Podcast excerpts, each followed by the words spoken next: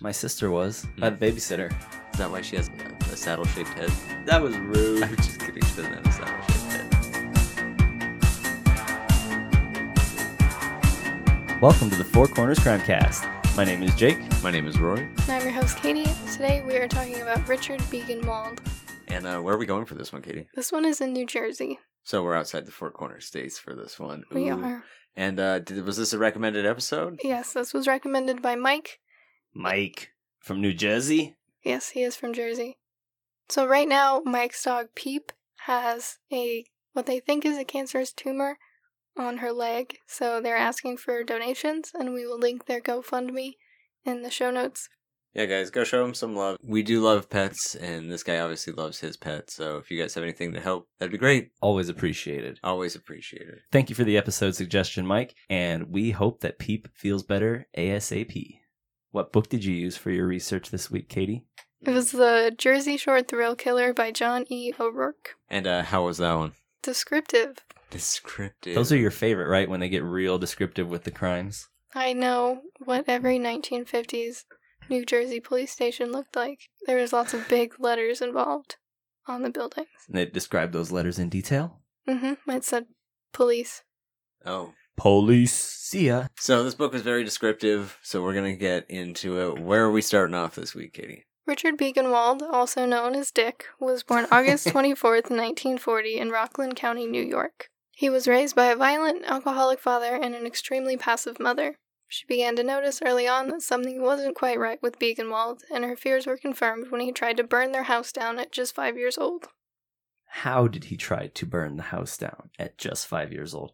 Because, you know, you got to be able to get access to a match or something. I mean, this is the fifties. Everybody smoked cigarettes. I'm sure there was matches aplenty. Yeah, they just they didn't have warnings like that. Don't let your kids play with matches and shit. Was, so was he successful to burn the home down or no? No. He was taken to the Children's Psychiatric Hospital where he stayed from ages 5 to 8, only being allowed to return home to visit infrequently and only for the weekend. According to O'Rourke, it was during these visits home that Biegenwald began torturing animals. So he tried to burn the family house down and he tortures animals. So that's two thirds of the McDonald triad, right? Mm-hmm. And did he ever pee his bed? Did he ever round it out? The descriptive book didn't tell us this. No, that was one of the things he did not describe. His behavior was described as bizarre in his medical reports, and he began to drink, gamble, and smoke cigarettes at eight years old. Like some alt evil world version of the Little Rascals. This eight year old's just smoking cigars and shit, wandering around being a fucking ruffian. Eight year old Popeye, basically. Basically. I'm gonna burn your house down. His behavior somehow regressed while he was at the Children's Hospital, so he was transferred to New York Bellevue Hospital. There, he was officially diagnosed with schizophrenia and treated via electroshock therapy. What good does shocking a schizophrenic eight year old do? That's how we thought we could cure everything back then. At nine, his mother realized he could never be allowed into society and sent him to the state school for boys, a reform school for delinquent children. Doctors there noted that he suffered from intense night terrors and thoughts of death, both his own and that of others. It was at the state school that his criminal career began, as he was accused of theft and inciting escapes. now, inciting escapes. What the fuck does that mean? He encouraged other people to escape. But he just didn't escape himself. He just like told people how to do it. He's selling his plans to escape. There's Ah. more money to be made. He's like an architect. Yeah. Okay. It's like you go in this tunnel, you knock out this brick, you head 13 steps in- north, boom. When he was allowed home to visit his mother, he would steal money from her and their neighbors' homes. At the age of 11, he set another fire, this time not to a building, but to himself. Like on purpose? Like he intentionally set himself on fire? I believe so. Wow, okay. Apparently, after this, he calmed down as he went through the next five years with no notable incidents. What did he do while he was on his little vacation from stealing everybody's shit and trying to burn the neighborhood down? He was just at the state school. Just, Just hanging chilling? out. Yeah, I mean, they gave you jobs and shit. You were basically like a little farmer while you were there. Just out in the fields all the time? I mean, yeah, they made you work. They were trying to teach you life skills so you Okay. could be a successful individual. At 16, he graduated 8th grade and was released from his state school to attend high school. He attended for two years before dropping out and moving to Tennessee, where he stole a car and was subsequently arrested after trying to cross into Kentucky. So, despite his mother's attempts to keep him from society, He won and was released. I yeah. I mean, he had very much improved, and they thought that he could be Did he? it's improve, though? successful. Yeah. Oh, After on. this, he was literally never treated for schizophrenia. He Well, never took be the- medication. couldn't that be the problem to everything we're about to come into? Everyone described him as totally normal when he was in prison.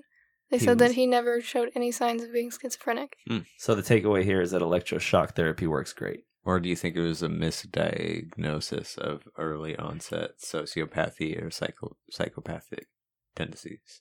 It's possible. It might have been just Maybe he just had a little ADD and they said he was schizophrenic. Because back then, everything probably just fell into a couple categories. In December 1958, Biegenwald was out of prison and had met James Sparnroft, his only friend and soon to be accomplice. Sparnroft would later re- tell police the exact moment he knew Biegenwald was dangerous. They'd gotten a bottle of liquor and were hanging out with the woman they'd just met. While they were just casually sitting and drinking, Biegenwald turned to the woman and slammed the liquor bottle into the side of her head. Did she die? No, she was okay, I think. Damn, that's crazy. I think they just knocked her out and they were like, got up and walked away. Well, we'll leave her there. I remember the exact moment that I knew Rory was dangerous. When what was that? He tricked me into drinking a whole bottle of syrup. He super troopered me, but not in such a good way. How is that dangerous? Because I was very sick for the rest of the night. And I realized that this man's a sociopath. How did he trick you? He was being a dick. he was trying to be big swinging dick. And uh I don't know about that. yeah, he was being a bully. No, me and Rory had a bet, I believe, about which one of us could drink a whole bottle of syrup faster. I did this because he was being a dick. I had, So you had a bet he didn't trick you. He offered you money and you said you would do it. no, but then he didn't drink his, basically. So we lost the bet. I mean, you could have done the same thing. He didn't trick you into doing it. Jake drank his in four chugs and then got all mad because I held mine to the lips and went pretended like I was drinking and didn't actually drink anything. And then he Why got really you- sick. Why did you have two bottles of syrup? I actually don't know why we had two bottles of syrup. French French toast sticks. oh, I don't yeah, know. French toast sticks. You used to eat those and chicken and waffles all the time. Ooh, chicken and waffles. Chicken nuggets and Eggo waffles. Yeah, it's not as fancy as it sounded. Knowing he may be next, Sparnroft continued to hang out with Biegenwald, even when Biegenwald asked him if he could get a gun on December 15th. Sparnroft obliged, borrowing a 12 gauge shotgun from a friend and helping saw off the barrel. He even prepped a kit, gathering ammo, black mascara, a saw, a flashlight, jumper wires, and clips for hot wiring cars. Around 8 p.m., Biegenwald got off the ferry to Staten Island and went into a bar, taking multiple shots to prepare himself for the robbery. Just getting good li- good amount of liquid courage built up so we can go do some robbing. Around 9:15, he left, wandering around the Port Richmond area until he found a car to steal. Sparnroft stepped off the ferry at a quarter to ten and walked around until he spotted Biegenwald. They drove around for a while, looking for a store to rob that wasn't too busy. Really, Sparnroft and Biegenwald, it sounds like a lawyer firm or something. It doesn't sound like a like some thieves. Yeah, like a couple robbery duo. Like, have you been charged with a DUI? Did you run over a little old lady while you were drunk? Call Sparnroft and Biegenwald. It sounds like it's made for the 50s to Yeah, me. I don't know it really why. does. so they were looking for a store that wasn't too busy, and then they just like went into a Sears because it wasn't busy. At one point, they stopped and applied full blackface to Biegenwald and darkened his bright red hair. Now, here's my thing. Does blackface actually work for crime? Not when you're a ginger. like especially, I seriously, don't like think. y- you, it does that. It doesn't make you look like a different race. It literally looks Well, like a, no, makes you look like a painted white person. I mean, you're looking a little ashy, sir. That's true, but they didn't do it so he looked like a different race. They just put Just to hide. Oh, they just he blacked just out completely his blacked out his face. Yeah, they used a knife to cut a hole into a trench coat to allow him to keep his finger on the trigger at all times. I'm gonna go ahead and tell you that that hole was already there. Dirty movie theaters were a thing back then, and they were living in New York, so Imagine his like, that hole was already there. Sparnroft was just like, "Hey man, that's a pretty sweet hole you got there for for getting your trigger finger out." Yeah, That- trigger yep, finger. you're right. That's what I use it for. Their first choice, a candy store, was too busy, so they kept driving until they ended up in front of a small grocery store. Both high-paying targets. I, based on how much candy I've seen Rory eat, he's not being sarcastic. The store was owned by Stephen Slodowski, a well liked man who also owned his own law practice on the island. Stephen was closing up the store for the night when Biegenwald walked inside. only Biegenwald went inside? Yes. Sparnroft was the getaway driver. Ah. Was he a good driver? Was he like Bullet? What were they driving? Was maybe a really old Caprice. I don't know. That was pre muscle cars, really, huh? Whatever it was, it was slow as shit, I guess. Faster than walking. He stood in front of the counter with the shotgun out of his coat, startling Stephen when he stood up from behind the counter. It's unclear what exactly happened inside the store, but at one point Biegenwald fired, shooting and killing Stephen from four feet away. Biegenwald took his wallet but left the register untouched, meaning he more than likely just wanted to murder someone rather than commit a robbery. He ran outside and jumped into the getaway car, and he and Sparnroft fled into the night. Four men outside the store heard the shot and watched as Biegenwald jumped into the car. They memorized the plate, which helped police find the car abandoned by the two men. Officers arrived a little before 10 and found Stephen lying in a pool of blood, surrounded by pieces of flesh and bone fragments on the walls behind him. Around 3 a.m., they found the car and began dusting for prints. It had been wiped clean, but Biegenwald had missed one single fingerprint. So after he went and got an entire like crime bag full of shit together to just do his rob robbing and his murdering, he didn't get any gloves. Yeah, basically. That's a fail. Rule number one: if you're gonna be a robber and a murderer, get gloves. As detectives continued to work on the crime scene into the next day, Biegenwald called Sparnroft and told them they needed to get out of town ASAP. Sparnroft wasn't sure why, as they were careful, and from what he knew, it was just a robbery. Oh boy, was he wrong. How did Biegenwald explain that they didn't make any money from the robbery? I don't think, because Sparnroft wasn't like a career criminal like Biegenwald thought he was, and so I didn't. I don't think he really asked any questions. I see. I think he just drove the car away and was like, "All right, good night, see you later." well, that was fun. He gave him twenty bucks for gas, Yeah, I and was like, "There you go." when Biegenwald informed him some things had occurred inside and the man was dead, Sparnroft immediately agreed to leaving. They went to Biegenwald's mother's home and retrieved the shotgun before stealing another car and getting on the highway out of Jersey. After driving around for six hours, they found themselves in Maryland with a police cruiser right behind them. I'm guessing that they weren't really that great of drivers. The police that had the description of the man gave it out to basically everyone, and I think they were going off that. I think they were like, there's a guy with red hair. Don't see that often. Yeah, this Okay. was back when the gingers were really, really rare. Ah, So rather than just like call an attorney or something, they just decided to dip out. Yeah, they killed somebody. Eh, Attorneys don't really usually help you with that. if you get a good one, OJ. Yeah, they didn't have that much money. Back then, you could probably find a penny on the ground, and a penny was worth like ten bucks. So Biegenwald gripped the shotgun on his lap as the officer lit them up and pulled them over. As the officer approached the car, Biegenwald leaned out the window and fired, grazing his face and knocking him down. He got back up and fired six shots at the car, missing both men with every bullet. Biegenwald floored it, getting away but quickly getting lost on the winding roads. now do we know where they were going? Away. Just driving. Yeah. Idiots. just getting the fuck out of Jersey, boy. The injured officer drove himself to the hospital, radioing a description of the men to the Maryland State Police, who began their search immediately. Just after 2 a.m., a trooper spotted them, rushing ahead of them and setting up a roadblock. Biegenwald pulled the car over, but when he was ordered to get out, he opened fire at the trooper, hitting him in the leg. The trooper returned fire and hit Biegenwald in the face, who in turn hit the car into drive and rolled into a ditch. Now was his face all fucked up after that, or did it just like graze him? It just grazed him. He had a scar, but Damn. I saw pictures of this guy, and his face was kind of creepy before that. Anyways, when he was young, I don't know exactly the time frame, but he was always a creepy looking dude. I mean, he was a ginger. The trooper was able to kick the gun away right as backup arrived, who took both men into custody without any further incident.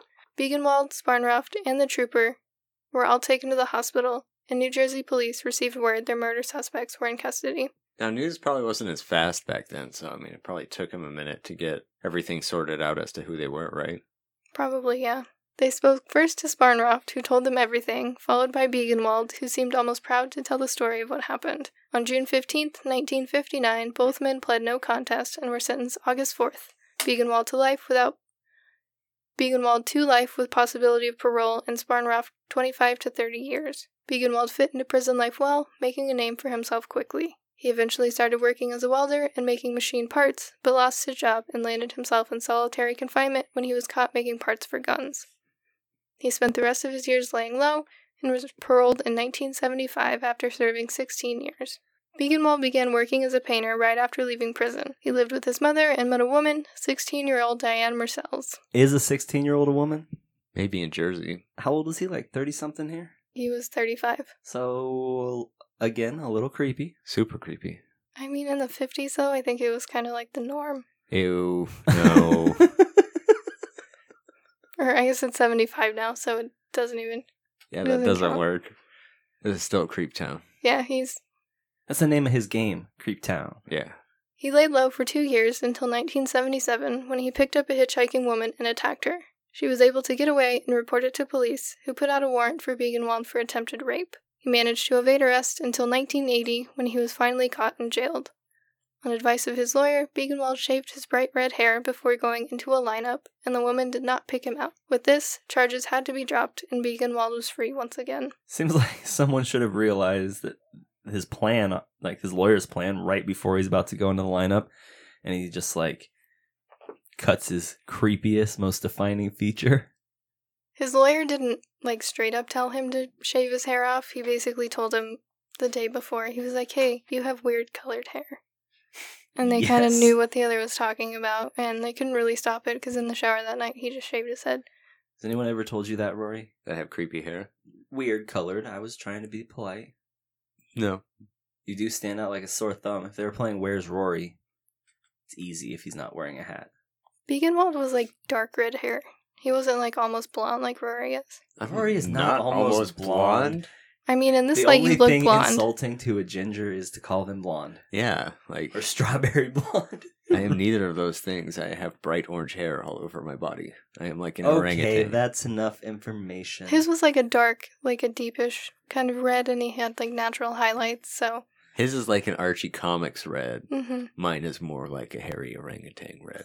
well, now that we've addressed the fact that our listeners might not know that Rory's a ginger, And I am a ginger.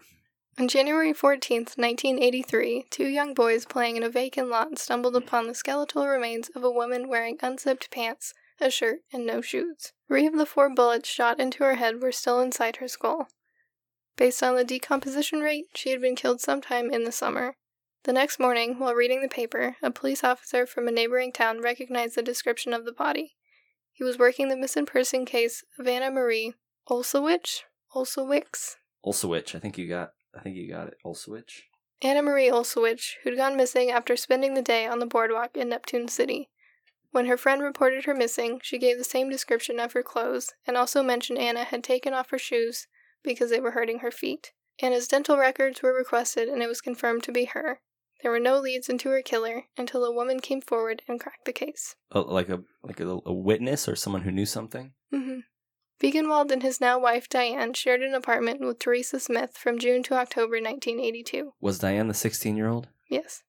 It's unclear what kind of relationship the three had, with some saying it was between Teresa and Diane, some saying it was between Teresa and Biegenwald, and some saying it was all three.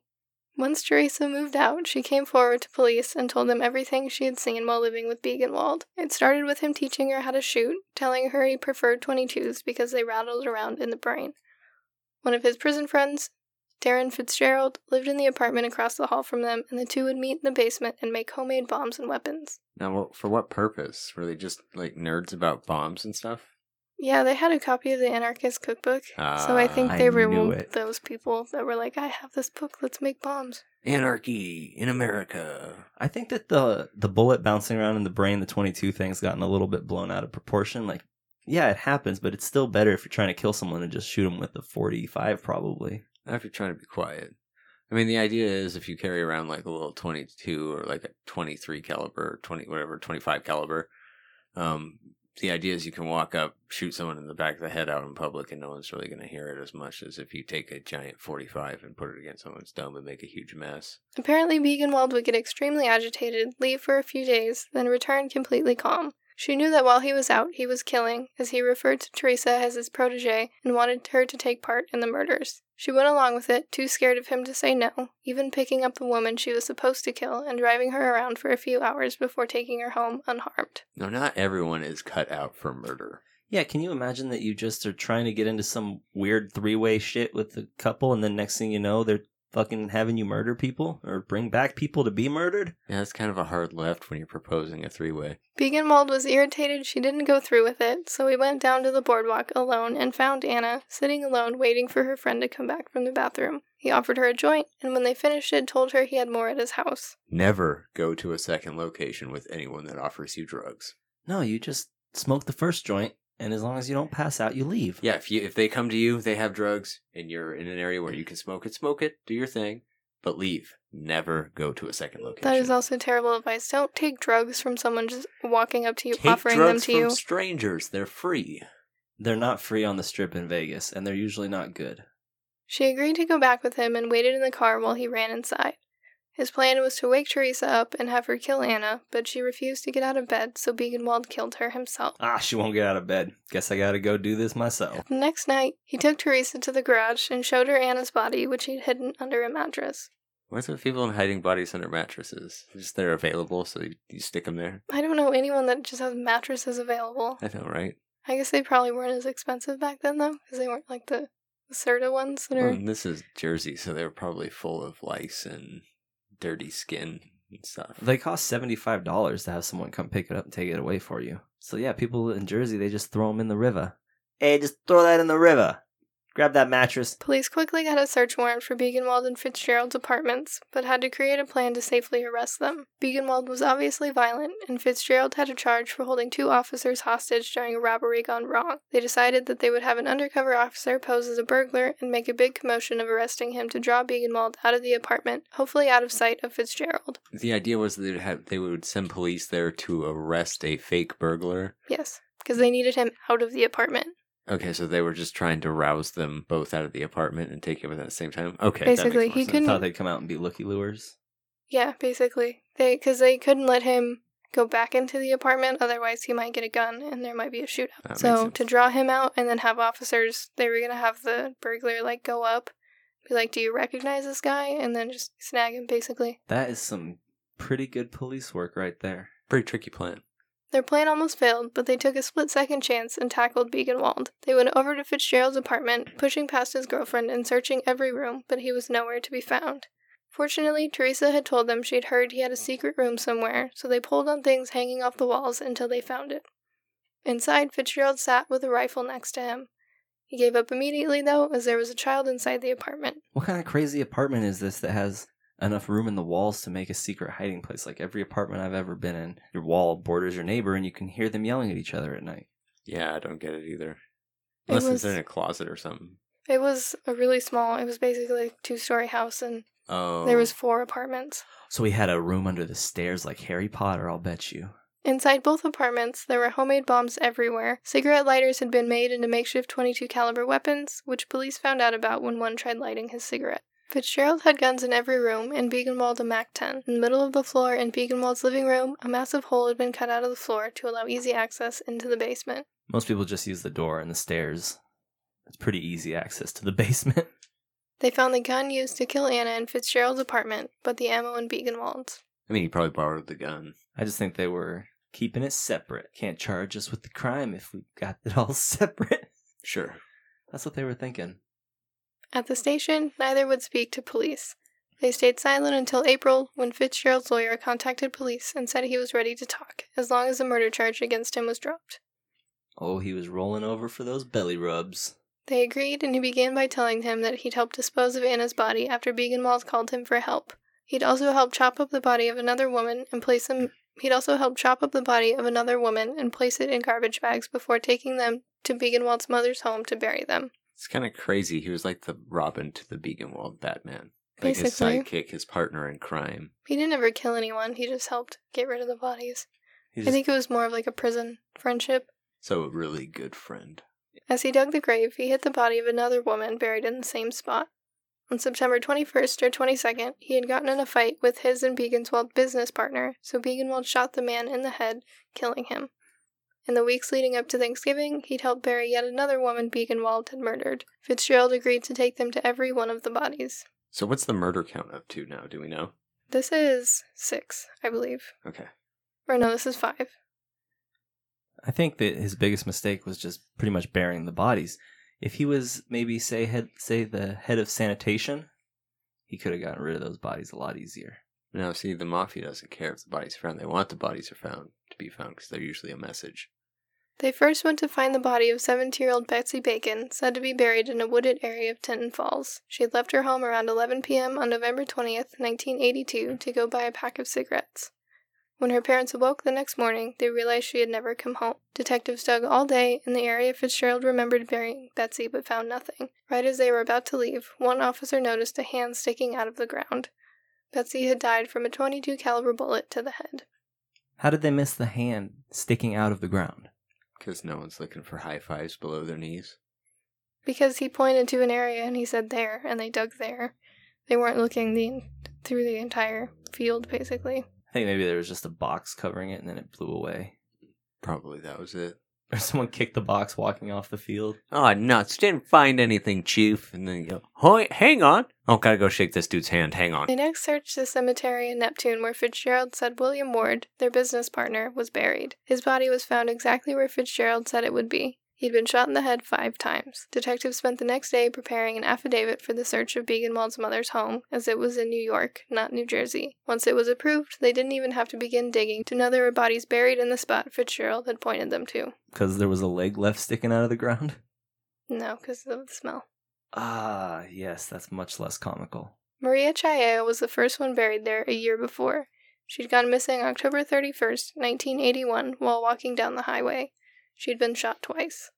Buried above her was Deborah Osborne, who'd been chopped up and placed into garbage bags. She'd gone missing on April 5th, 1982, after hitchhiking to a bar with a friend. That friend went to the restroom, and when she returned, Deborah was gone. She had been stabbed 21 times. That's a lot of stabby. Why was she chopped up and put in a garbage bag instead of just put in the hole like the other like the other victim? Um, I think she was stabbed and chopped up because he was more frustrated. Biegenwald was arraigned May 20th, 1983, and his trial date set to June, which would be pushed back to November in hopes the media would calm down and not pollute a jury pool. While detectives were waiting for the trial, they began looking into other possible victims.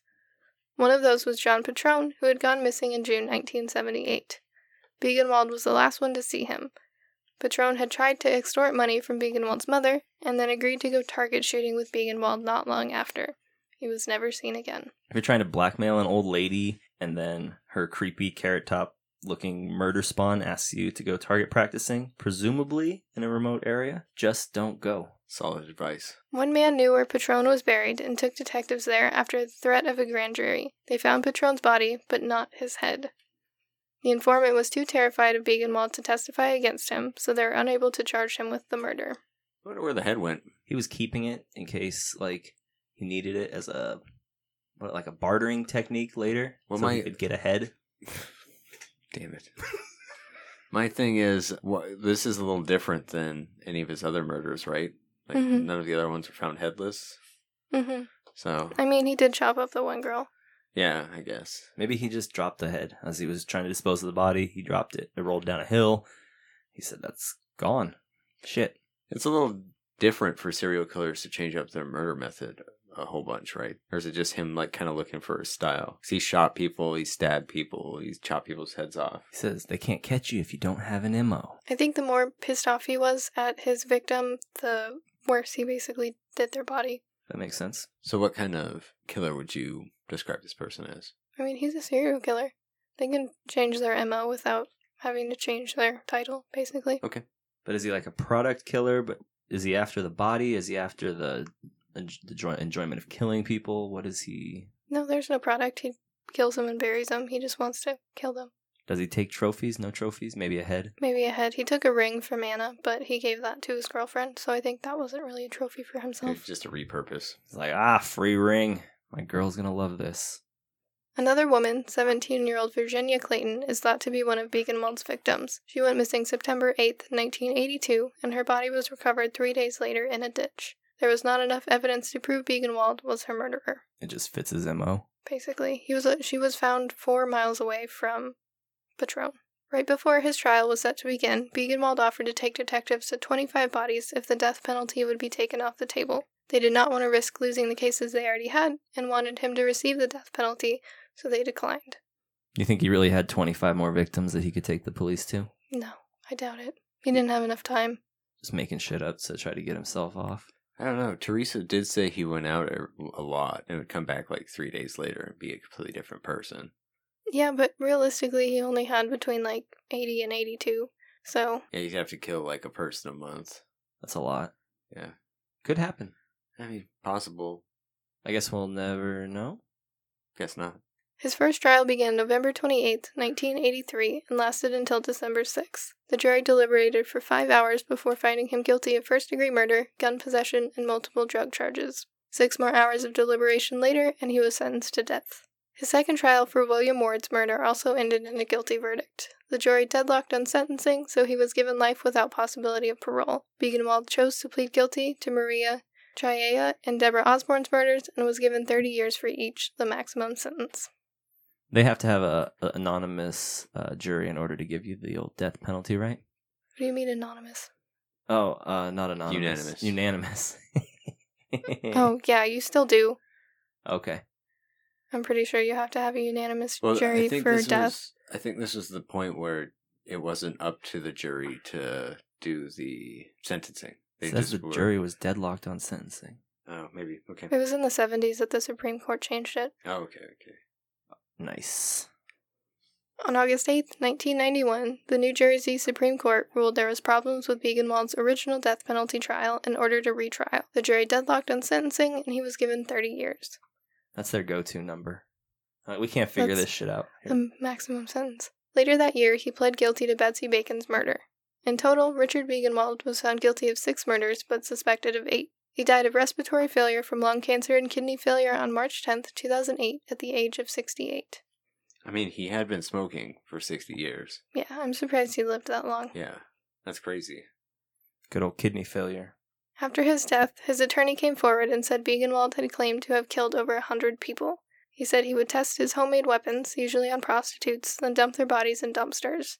We'll never know exactly how many people died at his hands. So aside from the schizophrenia, which you know doesn't always drive people, well, actually doesn't usually drive people to kill. Do we know of any other factors in his mental state that could cause him to basically use all these human beings as guinea pigs for his lousily built, half-assed apocalypse weapons? I mean, he was definitely a psychopath. We don't know for sure that he killed anyone with his homemade weapons.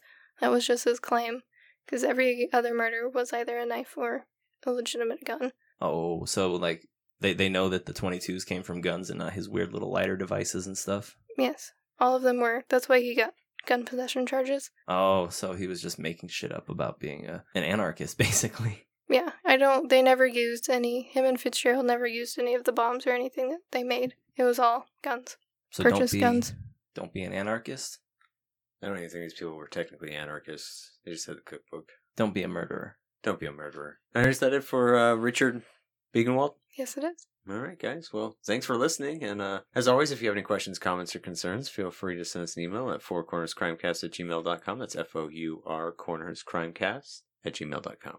You can find us on Facebook at facebook.com forward slash Four Corners Crimecast, on Instagram at Four Corners Crimecast, and on Twitter at Four Corners Crime. Don't forget to give us a rate and review on Apple Podcasts or follow us on Spotify.